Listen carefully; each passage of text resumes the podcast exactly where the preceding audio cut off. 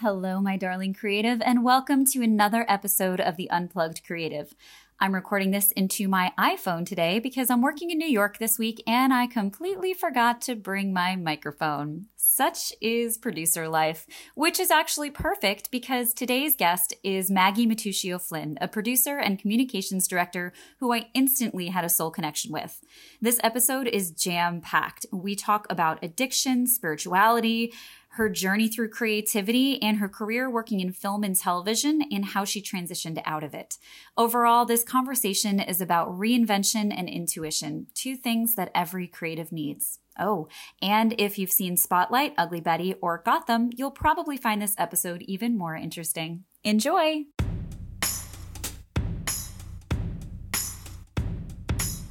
Welcome to the Unplugged Creative, a podcast that explores the weird, wild, and wonderful things creatives go through to do what they love. I'm your host, Ariel Zadok, and this is the place to be reminded that wherever you are, you're exactly where you're meant to be. Well,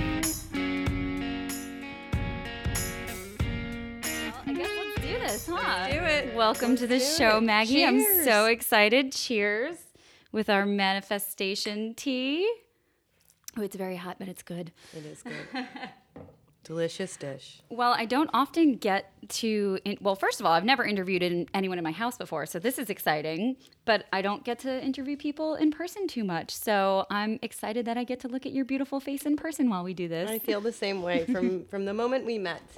You Yes. glowing aura. Super kindred spirits, as we discussed when we did meet. I I don't think we knew anything about each other at mm. all. I just knew one of our mutual friends was like, "You two need to meet. You're both creative. Here you go." And it was just this wonderful gift. Yep. And then it took a little bit of time to get us together, but the moment we met, I, I think we, I mean, it was a busy coffee shop, but we locked eyes and it was like, hello. Oh, it's you. Yeah, exactly. so you have been on a creative journey for a long time, but it took a long time for you to actually see that as a creative journey. Yeah, I think I was always creative as a child. I used to make up jokes, or I remember having a an art project that was slash English project where I created a whole box of me.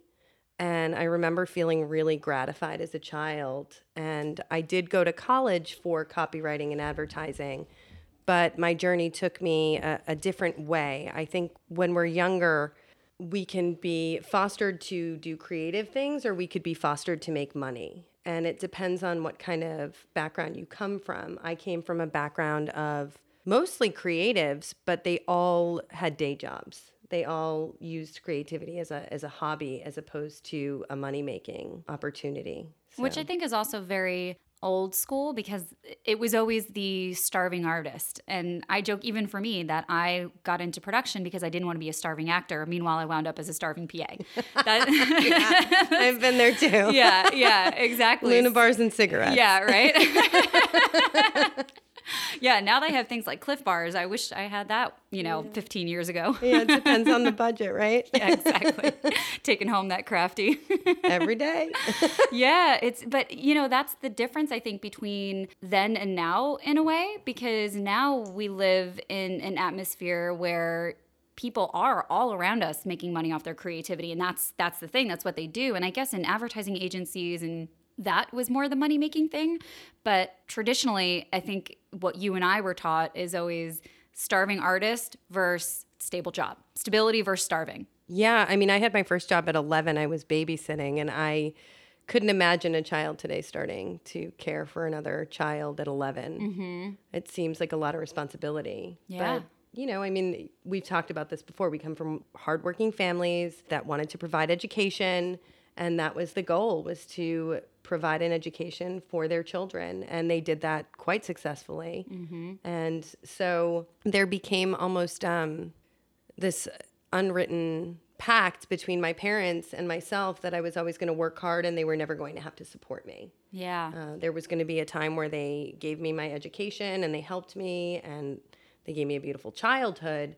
But at 21 or, well, 23 in my case, when I graduated, that was it. The, the gravy train ended and I became the conductor. and what was that like for you in that transition I mean, it's so scary.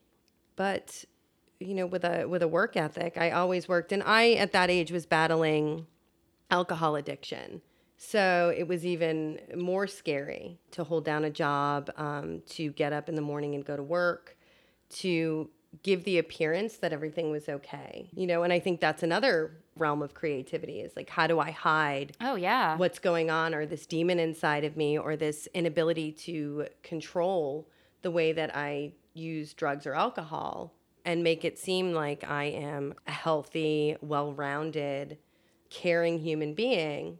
Everything my parents think I am. Everything, quote, that, unquote, I yeah. Mm-hmm. everything that I was raised to be. You know, all of those values that are instilled in us from childhood, from our grandparents, from our parents. Yeah.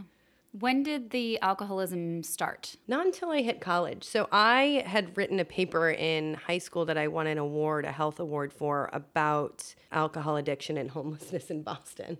And I didn't drink in high school. I didn't start drinking until actually the summer before I went to college. All of my friends drank or used drugs, and I abstained because my uncle suffered from alcoholism. And I saw the damage that that can do to a mm-hmm. family and to everyone around us. So I said, okay, I'm not going to drink. And I think that that was the universe. It was a gift, you know, that I was able to not drink in high school. I was a cheerleader. All the cheerleaders drank.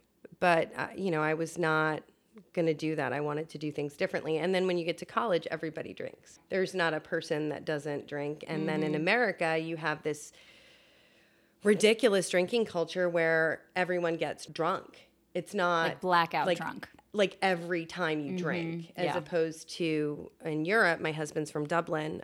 They don't really do that. Drinking and the pub is a social environment. It's you're meant to sip a pint so that way you can stay there longer and have conversations and talk about philosophy or mm. You know talk about music or, or other things. Uh, whereas in America, it's like how many shots can you do in an hour? Yeah, of of the toughest liquor, of Yes. the worst tasting stuff, Yes. of the hardest stuff, and yeah, it's it's a much different culture. And when I lived in New Zealand, they have a big drinking culture there as well. They're also the binge drinkers and the blackout drunk and all of that. And there was a period, not that I ever had alcoholism or anything like that, but I stopped drinking alcohol for a long time. The the last year that I was there, and it's always, oh my god, what's wrong? Are you sure? You sure? You want to drink? You want to drink? Are you okay? What's wrong? What's wrong? Are you okay? What's happening? It's like, dude, I just don't need to drink. yeah, yeah. I mean, that's great marketing and advertising from alcohol companies, Right. Uh, you know that that there's something wrong if you don't drink. Yeah, yeah, absolutely. So- So you started drinking in college, and how long was it before you realized that it was a problem? Or maybe you didn't even realize it was a problem, but how long was it before it actually became a problem? Not until my second semester of senior year. So when I was. You know, I've never had a problem being heard ever in my life. This is wonderful. Well, it's just because you're turning your head. No, it's uh, it's progress. Let me do this in the most awkward way possible while you're in the midst of an important story. Oh, I, no. might, I might not even cut this out because it's, this No, is just wonderful. ridiculous. This is this is the the nature of I love it. figuring it out. Uh, I'm, s- in it's so impressive. it really is. I mean, I know you're a producer, and as a produce as a fellow producer, we can do anything. we can. Um, so it's, but it is very impressive. Um, Yay! Thanks. You're welcome. uh, the drinking became a problem during my senior year. So it sort of was a buildup. And then something traumatic happened to me where um, probably sophomore year.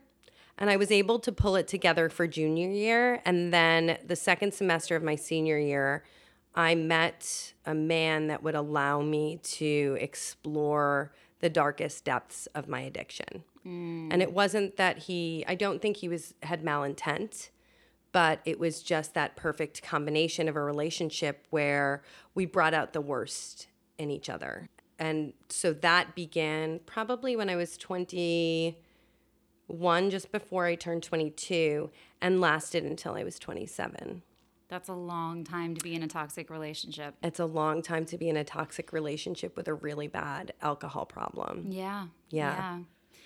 During that time, what were you doing? Where were you? And what did you get your degree in? Was there an intention to work in a creative field or production field or advertising? Okay. Yeah, so I went to BU for mass, uh, the College of Mass Communication.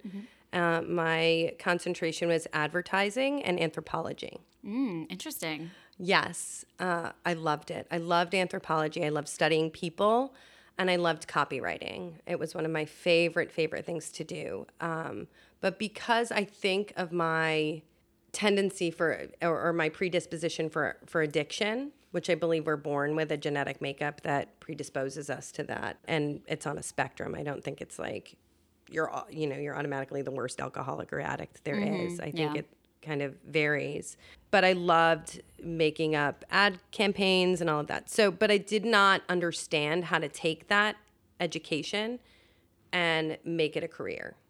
I had a few angels along the way that would help me. Like I had a friend in college, um, my junior and senior year, that got me an internship with a PR company that was paid, that was amazing. He, I forget the name of it, but he was a rock journalist in the 60s and 70s in Boston, and he had seen Bob Dylan and the Stones in uh, a club that no longer exists called the Rathskeller in Boston Yeah, in I've heard of Kenmore that. Square. And so I worked for him for a semester, and it, he was amazing. He was so wonderful and gave me so many skills that I use now, but I didn't know how to transfer them into a job when I graduated. And I took the six year plan, I took two years to graduate, but in the interim, I was able to secure a job at a law firm called Greenberg Traurig. And if you know any, if you've seen Spotlight, that movie is based on Eric MacLeish and Bob Sherman, who spearheaded the cases against the Catholic Church in the early 2000s. And I was the admin slash receptionist for the law firm. So I worked there for about a year, and I worked there during the cases against the Catholic Church. Which is so funny when I found that out because I had watched the movie Spotlight literally days before I met you. I think it was like two nights before or something like that. I watched that movie and I really didn't know too much about it. I didn't even, I mean, I, I never know what anything is about when I watch a movie. I, it was Good, like that's Spotlight. good. Okay, great. Yeah, I like to be surprised and I like to have the experience that the director and the writer intended. So to find things out and introduce characters and situations as the creators intended. That's just my thing. So yeah, I watched that and then I met you and I was like, "Oh my god, this is that's first of all super serendipitous. Second of all, so wild. What an experience." Yeah. And you were also an alcoholic at this time. Yeah, in fresh the out throes of an college. addiction. Yeah. Yeah. So mm-hmm. tell me about that and how you were managing being at a law firm, which I think anyone who knows modern addiction would understand and agree that there are a ton of top level professionals who are highly addicted to opioids, who are alcoholics, who are highly addicted to cocaine, all these things. So, this is not necessarily an uncommon thing, which is another reason why I want to know your perspective of it. Yeah, I think that again, having that strong work work ethic and um, the shame associated with being a 23 year old young woman and having the inability to control her how much she can consume or because for me it was mostly alcohol. That was my story. I'm so grateful for that. Um, i couldn't really afford anything else. Yeah. It does get expensive, let's be honest. but you know it's always been i've always been happiest when i'm holding space for people. So whether that's inviting people over and ha- cooking dinner for them or having friends over or being at the playground and just sitting in a circle and talking and laughing has always been given me the greatest pleasure and as you know, as a copywriter, I love words. And so I love to talk. And so being around lots of people and being able to watch a man that has been robbed of his innocence at a young age by an organization that is meant to instill faith and spirituality in them. And I believe all human beings make mistakes. I'm not challenging the Catholic Church. I'm not I don't have a political stance on it because I was able to see the humanity and people as human beings. And I know that that the people that were in a position of power made a grave mistake. Um, but to watch these men come in and to just smile and hug them and try to bring sunshine to a, a very cloudy day when they're going in and being asked to talk about memories that are very painful that they may have squashed down for Oh, yeah. decades. Yeah. A lot of them probably didn't even realize that these things had happened to them or that these memories existed until they hit their 30s or later, or that often happens with trauma like that. yeah they go through counseling and then um, you know they these memories come back up. So, um, you know, to be able to make them laugh or smile kept me going. You know, I really loved that job. I really, really loved that job until it ended and I moved on. It was wonderful holding space for them. I have a letter from Bob Sherman to me from one of the victims. I'll, and that's something that I think later on, when I did get sober, I would reread to myself to remind myself that there that I do have a self esteem, that I am a good person, that there is a heart in there, and that my creative gift at that time and my gift at that time was to make other people happy. Yeah. And I don't know. I mean, that's that's all we're really here for anyway, is for love. So mm. That was quite an experience. I mean, I was the first person to hold the documents. I remember being on the news and getting like chastised for wearing a denim jacket, but fashion. you know, it's like a denim fashion. jacket with jeans. Yeah. You're like, I don't know, Canadian tux- tuxedo. That's right. I was trying to be Britney at the Grammys. That's right. It was probably around that time, wasn't it? yes, it was. oh my goodness. Yeah, she's another story of addiction and and getting locked up in all of it and it it's so easy to judge. And look, my brother is an addict and you know, he's been going through that for however many years at this point, over 20. And it's so easy to judge and it's so easy to put blame. And not that i haven't done that. I've absolutely done that because at certain points it is a choice to get better or to continue down the path. Mm-hmm. And it's such a it's such a weighted thing for Yeah. every single person involved in that person's life whether it's a sister a partner a parent a coworker it's it's such a there there is no black and white No, it's an emotional tornado. And I think that, um, you know, I've never met an alcoholic that wasn't a wonderful human being underneath it all, behind Yeah. the addiction. You know, they, they really do want to be helpful and they want to be kind for the most part. You know, I mean, everybody has their spectrum of level of kindness, but it's been my experience that most people that I've met that have been able or been lucky enough to recover hmm. do miraculous things with their lives. Yeah, I would agree with that. And there's no, I will never know the depth of that darkness. I won't because I'm not an addict and I haven't been there. I will never know what it's like to be that low and to bring myself out of that. I will never have that sense of confidence. I will never have that experience. So that is something that I so, so, I'm like getting emotional right now, but that's just something that I so highly respect in people because that, I mean, to be able to face your demons in such a way because that's essentially what it is, right? To get out of the addiction, you have to face your demons. And those demons, we all have darkness, but I think when it's wrapped up in addiction, it allows it to go even darker. And a lot of it isn't even true. Most of it is even, isn't even true darkness. It's the bullshit that our brains are doing to us anyway, plus the bullshit of addiction and all these things. So to be able to pull yourself out of that is something that I so deeply and highly respect and that I under I know that I will never understand.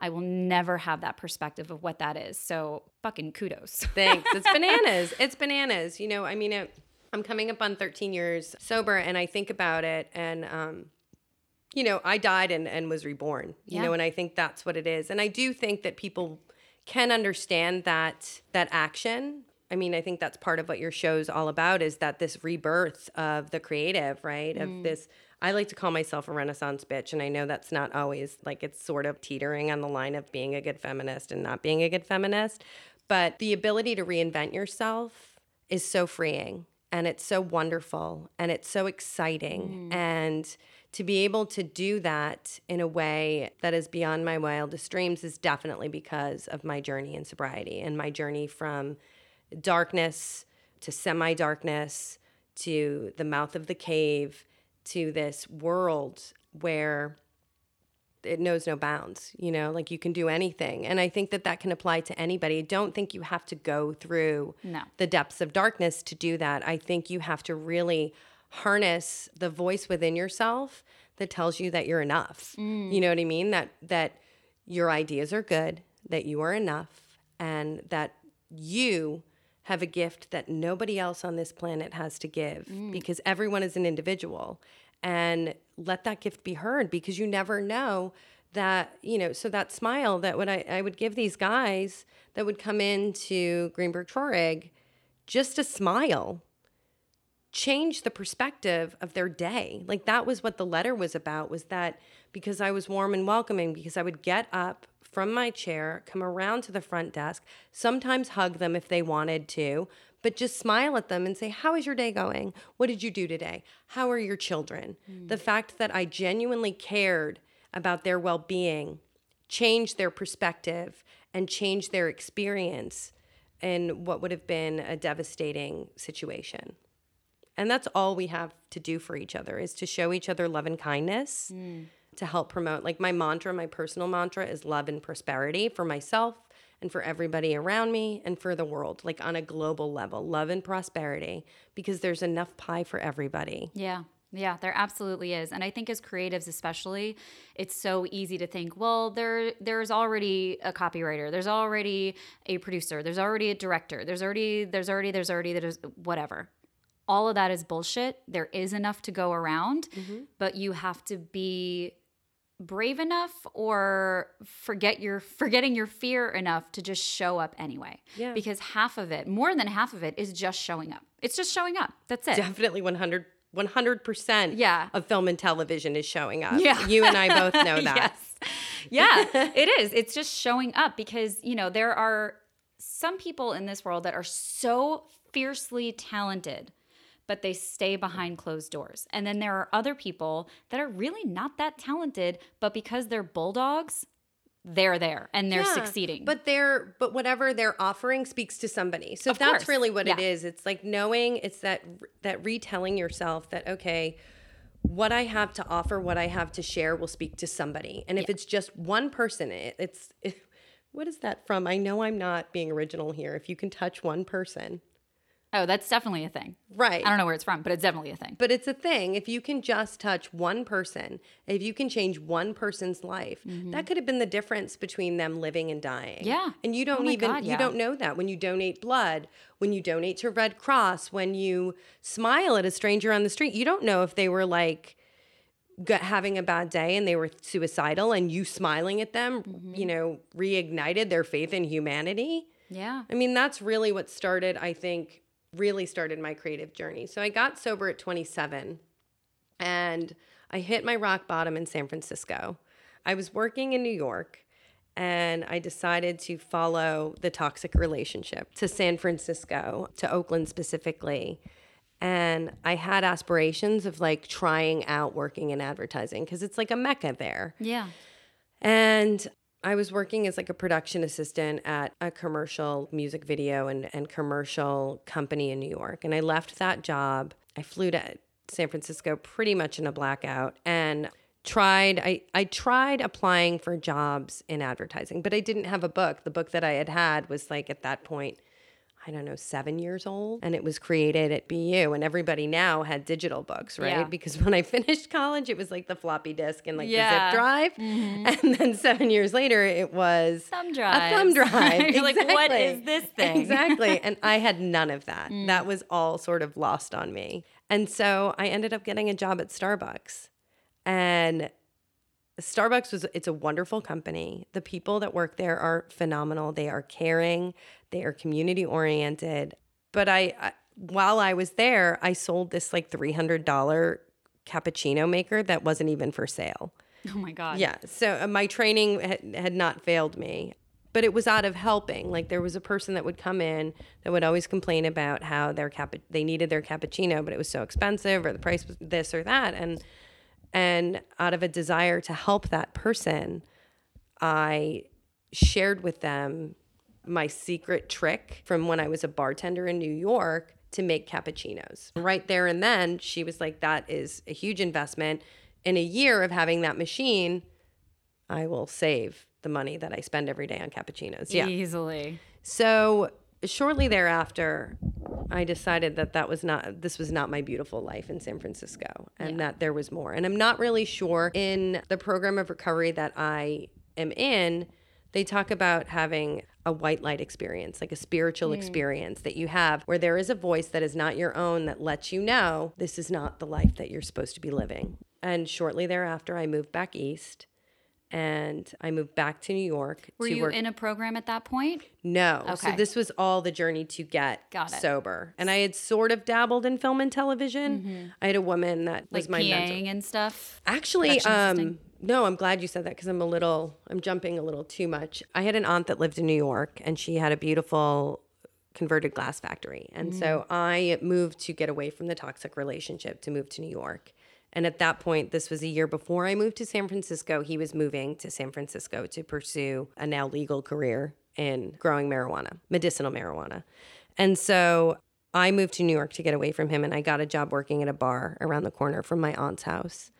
And one of my regular customers would come in and she saw me do that very same trick Yeah. of the ice and the cappuccino and the milk to make several cappuccinos in a very short amount of time. And she then said, You should work in film and television. And I laughed and I was like, Okay. And I rolled my eyes.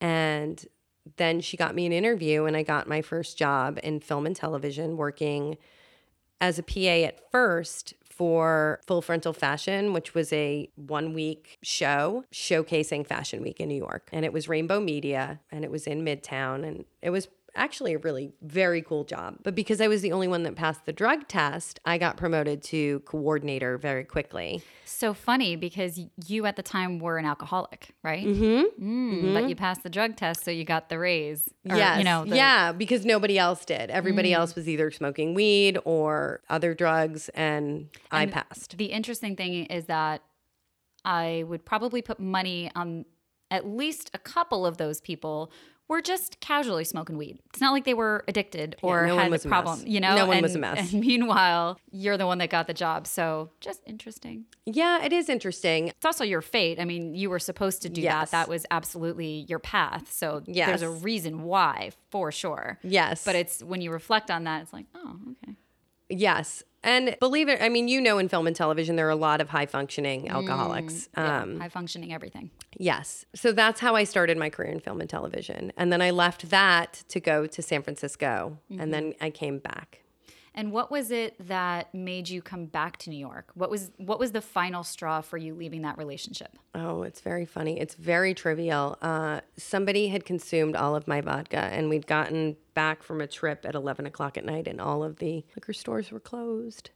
And I wanted a drink because I was very stressed. It was a very toxic relationship with a lot of like complicated details. But yeah, I just wanted a drink to relax, and somebody had consumed all of my alcohol. And so I flipped and I waited until three in the morning, California time, and called my mom. And she sent me a plane ticket. Wow. Yeah. Mm-hmm. Did your mom know that you were an alcoholic? Did she recognize yes. that? Yeah, yeah, of course. Okay. Yeah, yeah, Yeah. They had to. I moved back in with them, and I was trying to go to meetings and get sober, and um, and I, th- you know, like both sides of the family had alcoholism. You know, mm. they they were peppered. I mean, I feel like everybody has it. Yeah. There's not one person on this planet that hasn't been touched by addiction, whether it's them personally that Yeah. that are struggling or a family member. I mean, it baffles me the way that the world handles addiction. It still has shame Oh, yeah. attached to it. And it shouldn't Um, because if we didn't have shame, then people wouldn't be as far down the spiral as they get. well, I mean, it's about holding space for people. Yeah. So when you put shame attached to somebody, somebody wants to hide it rather than get better. Exactly. It perpetuates a cycle Yeah. of continuing to go down and down and down. Yeah, it's so heavy. Yeah, no, I agree. I talked about this on another show with uh, an artist, Becky Buke. She was one of the earlier episodes, and we spoke about embracing the darkness and embracing your shadows. And if we were even a little bit more comfortable talking about the shit, then we would be able to create space for people. Exactly what you're talking Yeah, about. to identify, to Mm-hmm. be like, you know what, I'm not the only one. There are other people. I mean, if you look back on humanity, they talk about like loving your neighbor, right? Like, Mm-hmm. religion really was put into place so that they could keep the masses, Yeah. like organized, Control. right? To like to keep society before police officers, all of that stuff, to keep everybody kind of in check, right? Mm-hmm. Yeah. And you know, you talk about like loving your neighbor. You don't have to like them. You don't have to agree with them, but like showing people compassion is really where we all need to be right now. Maybe we'll backtrack. So I came back from San Francisco and my sobriety journey started. yeah. So I started to get sober and so my career started to unfold in a great way. This microphone stand just I love it. It's like, like so- not only am I holding space, but I'm holding your microphone. I love it. It's People are just going to hear all this like little zhuzhing that I'm doing throughout the episode, which probably my editor is going to take it out. Nobody's going to hear anything but the sound of your amazing voice. That's You sound all great too, by the way. Thank you. Years of smoking. Yes. Um, I quit. I quit. Smoking is bad. It still looks cool as hell. So I moved back to New York, and once I was able to really focus on sobriety and stay sober and stay away from a drink, I was able to excel in the career path that unfolded for me. Mm. So I had dreams and aspirations of writing. I identify myself as a writer, as a copywriter, as a poetry, poet, as a poetress. Wow. Oh, Did I, I just like make up that. a word? You just made that up, and I That's really a band dig name. it. Poetress. Ooh, Poetress. It's like Floetry from the 90s. Ooh. that was a good band. You should I check like it out. that. Yeah. Um, and then I started working as a, a production assistant and production coordinator. And I did it. I did industrials and commercials for a year and a half to two years, and then I started to production assistant on unionized film and television. And as mm-hmm. you know, production assistants don't have a union. They're paid a day rate when it's a little bit different now, but when you and I started back when they still used film, yeah. Oh, I remember those days. you were paid a day rate and that was like a 16 hour day. Yeah. You were paid a flat rate Oh, that still and you were given lunch, which mm-hmm. was really wonderful. Mm-hmm. And you started to make money because there was no opportunity for you to spend money because you would work.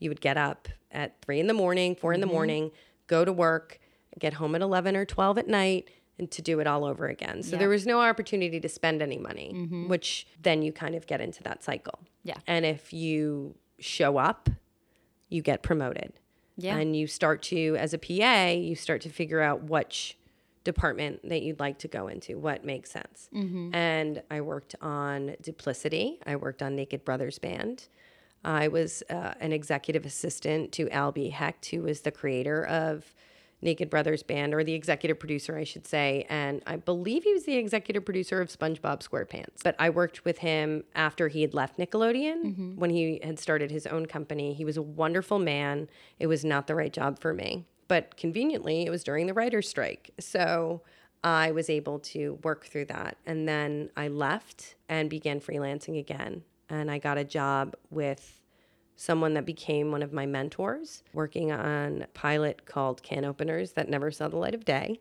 which a lot of jobs oh, don't see the light of most day most of them don't. Most pilots don't ever see the light of day. yes and then that led to ugly betty mm-hmm. which that's how i started to grow so i became a pa and then a production secretary and then a, an assistant coordinator and from there i was able to work consistently and to keep moving up the ladder to work with wonderful people the cast of ugly betty was beyond phenomenal judith light is all the hype that you believe she is she is one of the great. kindest human beings i've ever met so is uh, vanessa williams I had the opportunity to work with her later in my career. And uh, when I was working on Ugly Betty, I married a man that I didn't know very long, that still is my husband to this day. He was really the first time I started to listen to my spiritual intuition, was when I met him. I knew I was going to marry him, and I just mm. went with it.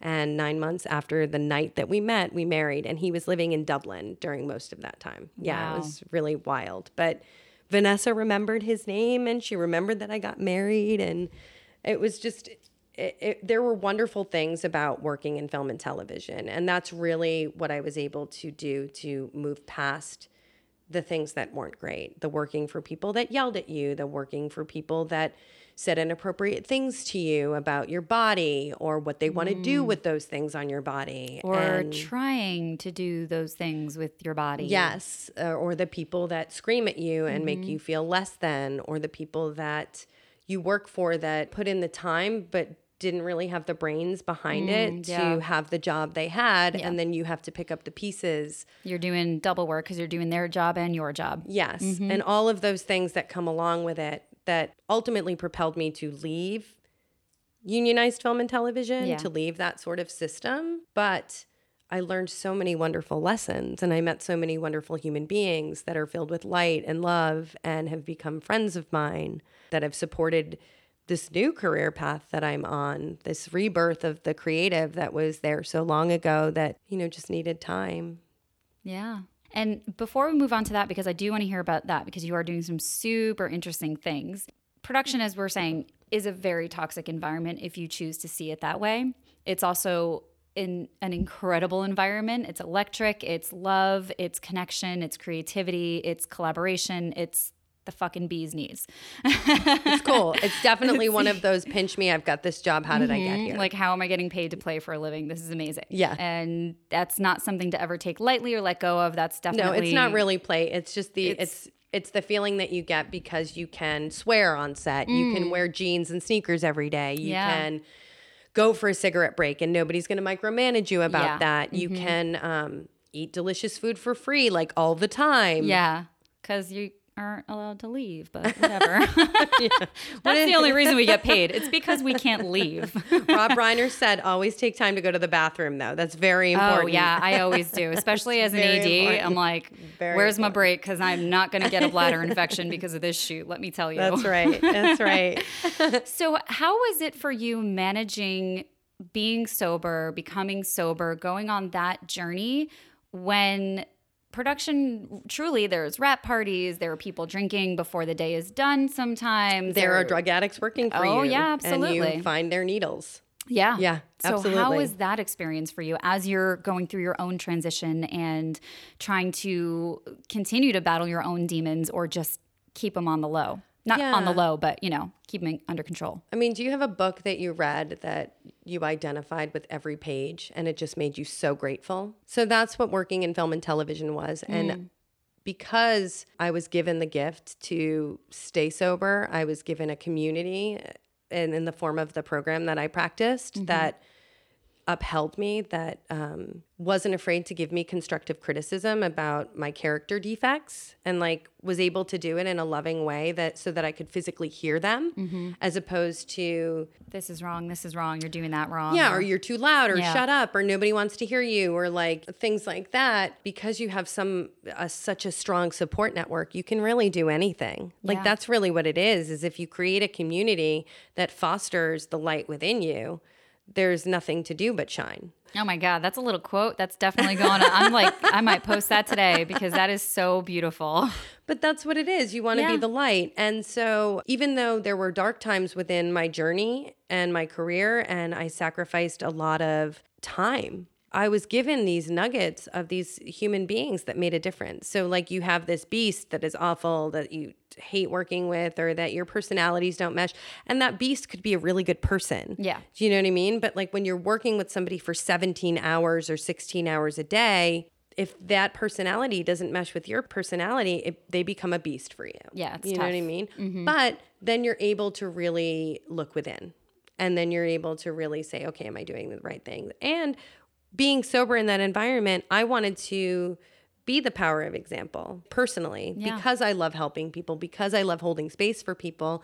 I wanted to say, hey, like, I know it's hard. And I know that at the end of the day, like for you, going home and drinking two bottles of wine is how you decompress. But guess what? There's like another thing you can do. Like yeah. you can go meet up with other people that have suffered the same mm-hmm. and talk about it. Or you can go do karaoke without drinking, or mm-hmm. you can go for a walk. You know, when I wasn't working, and I was fortunate enough, my I lived with my aunt. I rented a space from her when I moved to Brooklyn because I didn't have a lot of money. I had like I think a hundred dollars in my bank account when I moved to New York. I had wow. nothing. I had nothing. I mean, I was newly sober. I, I had nothing. Yeah. And and you basically ran away from the toxic relationship. It sounds like you just kind of up and left, and that was that. No, no, but it was a point where I said, okay, I've got to create distance mm-hmm. because this is not going to be good for me, and I can't do this. I became addicted to that as well. You can be addicted to like everything, anything, yeah, anything and it everything. Does oh not oh just God, mean. Yeah.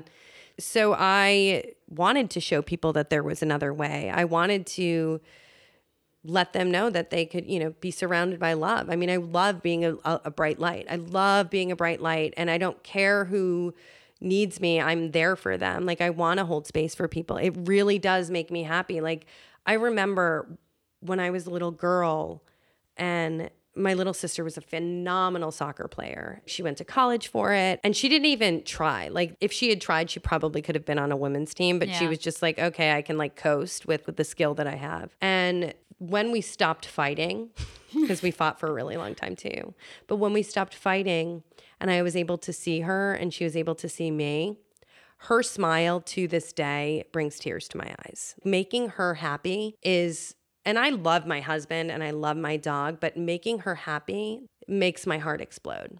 It's like the feeling like when I'm giving animals Reiki, mm-hmm. it's that same feeling. That's why I love doing it so much because you feel your heart explode and sometimes you start crying. Yeah. And you're in front of their owners and they feel that same love. And so you're able to experience this deep connection without words, mm-hmm. without a physical cord that is the breath of life. I feel like that's how I am when I'm in the mountains. Even if I'm yeah. just driving around, I went with a friend this weekend to go buy this Jeep and we were near Big Bear and we were just driving around and my heart was like exploding with joy just being in the presence of these massive mountains, just being in the presence. And I was in a car, like who cares? But just having these things in my view and that's why I'm so drawn to California and New Zealand and all these places because it's like that makes my heart explode. And other things do too, but that is just the most recent time that I felt that that I was like, "Oh my god, it's beating out of my chest. I almost can't breathe because it just being in this presence and feeling it and not even you know i was in a car. It's not even like i was touching the ground or anything like that but it's just recognizing those things and i think giving it the space instead of just brushing over it makes it so much deeper and so much more impactful on your mind, on your body, on your soul. When you can recognize, "Oh, my heart is so full right now. Hang on, let me let me sit in this. Let me just be in this for a minute." What a great gift for yourself and for others. Mm. Do you know what I mean? Yeah. Like to be able to have that emotion, to recognize that emotion, to share it like you're sharing now, and if especially what you're doing with and Unplugged Creative, like sharing normal people's stories yeah. that have experienced great challenge to do what they love and to really embrace what they love gives hope to people. I mean, yeah, it is tear inducing. It is overwhelming and it is wonderful to experience that. Could you imagine going through life and never experiencing that emotion? Ugh. Never experiencing what it feels like to have your heart explode. Yeah. What it feels like to share that and be vulnerable enough mm-hmm. in front of another human being. It's true. And so often we aren't able to feel those things because we're numbing the things that don't feel good. So, the same way that we have to embrace what feels good and what makes our heart explode, we also have to embrace the things that break our hearts completely. Yeah, no fear. No yeah. fear. Yeah. Like, it's bullshit. Just living without fear mm-hmm. is the greatest thing that you can do. Yeah. I mean, look for the message in it because I don't want to say, throw it out the wayside because it's a natural element within ourselves mm-hmm. as as a warning sign for something look into it and then say fuck off okay yeah I'm or move through it yeah move i'm gonna see what emotions. i need to and that's fine so i want to talk a little bit about this next phase of your creativity because it's taking on a whole new form and I love that because I think a lot of times we're so afraid to reinvent ourselves. And that's a lot of what we're talking about here this reinvention and reinvention and reinvention. So tell us a little bit about what you're doing now and how that came about, how that was okay. birthed. Yeah, the $90,000 pay cut. Yeah. okay. Yeah, because that's a big decision and that's a scary a, one. And I think lot. it's worth a house. talking about. That's a house. yeah. Um, well, I had worked really hard and uh, was able to, I was offered the job to coordinate on Gotham. And Gotham is in its fifth season. I will give it a shout out. Their cast are my favorite human beings. Like they make my heart explode. They are filled with love. And I have some of the most wonderful friends as a result of working on that show. That show allowed me to step into my power and to shed the shit and give the career I'd worked so hard for the middle finger and mm. close the door on it. Yeah, but I don't I don't want to say actually close the door. Put it on hold so I could do other things. So I got a call to coordinate. I was working on Person of Interest and I got a call to coordinate for Gotham and it was a 22 episode beast of a show. Uh, it was very big budget, a lot of special effects, a lot of stunts, a 15 person cast, and that's like the main cast. Yeah, that wasn't the 40 stunt people that you would have to deal with. Mm. And so, mm. as a coordinator, you are the third line of producer mm-hmm. in episodic. So, you are dealing with all the cast contracts, you are assisting what's called the unit production manager who hires and runs the crew and the producer who basically hires and runs the cast. And so you are the third line of defense in that situation. And and it was hard and I was not paid fairly. I was given a low rate. I was not told that I could have overtime until mid season. I was understaffed and I was losing my mind. But I loved the cast more than life itself. Like, I loved all of them. They were all just, they were all individuals and they were all completely different, but they all were really good human beings. And I also had that in the back of my mind make your parents proud. Like, you're making money. Like, you've hit it. Like, now, now it's like coast. Mm. And I was struggling with it internally. I was miserable. I was crying. I had never had anxiety. Believe it or not, I did not drink because of anxiety. I don't know why I drank because of a compulsion. Like, there's no shyness about me. I still dance on tables. Yeah. I still can get up in front of a bar and sing. I did it in Dublin. His, my husband's mother made me. Like, there's no inhibition here at all. I'm like that too. I don't need a drink to do. In fact, if I have a drink, I'm less likely to do those yeah, things because yeah. I'm sloppy and tired tired. Well, no, that wasn't me. Like I was stealing the bad, mic from I'm people. Like, I just want to take a nap. I'm like a drink and a half in, and I'm loopy, and I just want to go to sleep. That's nice. yes. That's nice. That's my next life or up in heaven. That's what I'll be doing. But um, you know, I experienced all of these challenges and my husband saw these things happen and I, am going to give a shout out to ClassPass. At the end of the first season, I made it through. And the producer's assistant, who is this lovely woman who now lives in London and she's a producer herself, she was really big on exercise. And she's like, What about ClassPass? And I was like, What about ClassPass? And mm. I joined it for a month and it changed my life. I started practicing yoga daily because it was affordable and because of a daily yoga practice. And I had toe dipped in yoga. I had gone to Iyengar from stress to relieve like stress in my neck and all of those things that you get when you're dealing with television and film. So I started doing regular yoga and then I started doing regular acupuncture. And I had always been faithful. I went to Catholic school as a child. The nuns loved me when we when my parents moved us to the country from Boston. The nuns gave me a gold cross oh and asked my parents that they not ruin my beautiful faith. That's how I grew up. Yeah, and then I, I didn't like the girls that were at the Catholic church, so I became a Baptist. Oh, wow. At the age of nine. Wow. Uh huh. What a big choice to make at nine. I have no idea how it happened, mm. but the Baptist church that I attended in Groton, Massachusetts was lovely. I still have the Bible that the pastor's wife gave me, which was rose and leather bound. Wow. Yes, they were really nice people. So I did that for about three years. And then when my grandmother passed away, I was like, I, God would not do this. And I became a Buddhist for like a minute. And then my mom was like, You can't burn incense in my house. And I was like, What do you not mean? a thing. So there'd always been a spirituality within me. Mm-hmm. And I think that that helped me get sober to an extent i believe in a like a universal life force energy i don't sometimes i believe in god as like a being but i don't know it sort of changes every day for me mm-hmm. and i love that it's fluid yeah. i love that there's no box that i put it in yeah. Um, because it makes it all always present right mm-hmm. so that fire that trust in a higher power whether it was the atman which is the soul that lives within your heart area and your solar plexus in mm-hmm. ayurveda and Hinduism or God that you go visit every Sunday at church or a higher power that you talk to every day, whatever it might be, or just the energy in beings, that transfer of like, yeah, there's an there's an energy. There's absolutely an energy. When we're born, we are born and we are conceived with a spark. Mm, yeah. That's a fact. Mm-hmm. That's a scientific fact. Yeah. So at the end of year two, of Gotham, so Gotham season two, my husband forfeited his Christmas bonus so that I could take yoga teacher training in Brooklyn. And so I went through while working full time and did yoga teacher training. Mm.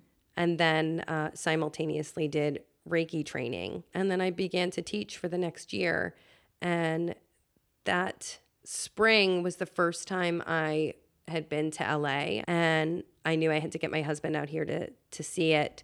And so we booked a trip in 2016 and came out here. And when we went to Joshua Tree, I just knew. And like I knew I was going to marry my husband. At that point, I think it was seven years pre- prior. I knew that we were supposed to live in LA and that this would be the place that would help me grow, that would help me find my voice, my creative voice, mm. and really help it flourish. And so we made the, we were like, okay. And when I went back to work at the end of June for Gotham, I started telling everybody, this is my last season. I don't care. If Fox doesn't renew it or Warner Brothers doesn't get behind it. I'm done. I'm moving to LA. And we saved half of our paychecks to put money away and and then we moved the next spring. And um, I had all intentions of just doing yoga and Reiki mm-hmm. specifically when I came out here. But the universe had other plans for me. And another mutual friend of mine was working at a company that was like a digital media company. Mm-hmm. And she had suggested to their executive producer that I was coming out and that I was a crack producer and that she should snag me while like while her producer was on paternity leave. And the woman didn't follow through. And then a week later my friend said it again and said she's just she's finishing up on Gotham. You need to to snag her before somebody else does. And uh, coincidentally, that executive producer's husband was a writer on Gotham that I had been friends with. Oh my gosh. Had he had experience working with me in a producer kind of environment. Yeah. And that was that. And so I got this job that I didn't apply for as a digital media producer in a corporate environment, in a female run corporate environment. And I came out here and I and I I didn't really want to do it but I felt like I had to do it. And I'm grateful because it allowed me to ground myself and it allowed me to learn skills, new skills. Like everything's an opportunity. There's yeah. never any lack of opportunity to learn. And I think that's really the trick of being a successful creator is that you're always looking for an opportunity to learn, to be inspired, to grow, all of those things. And so I learned a lot of things. I met a lot of really great people and I was able to cultivate the things that I'm doing now. And all the while I was teaching. I teach at the climbing gym that's like on the property I live in because I can just walk. Yeah.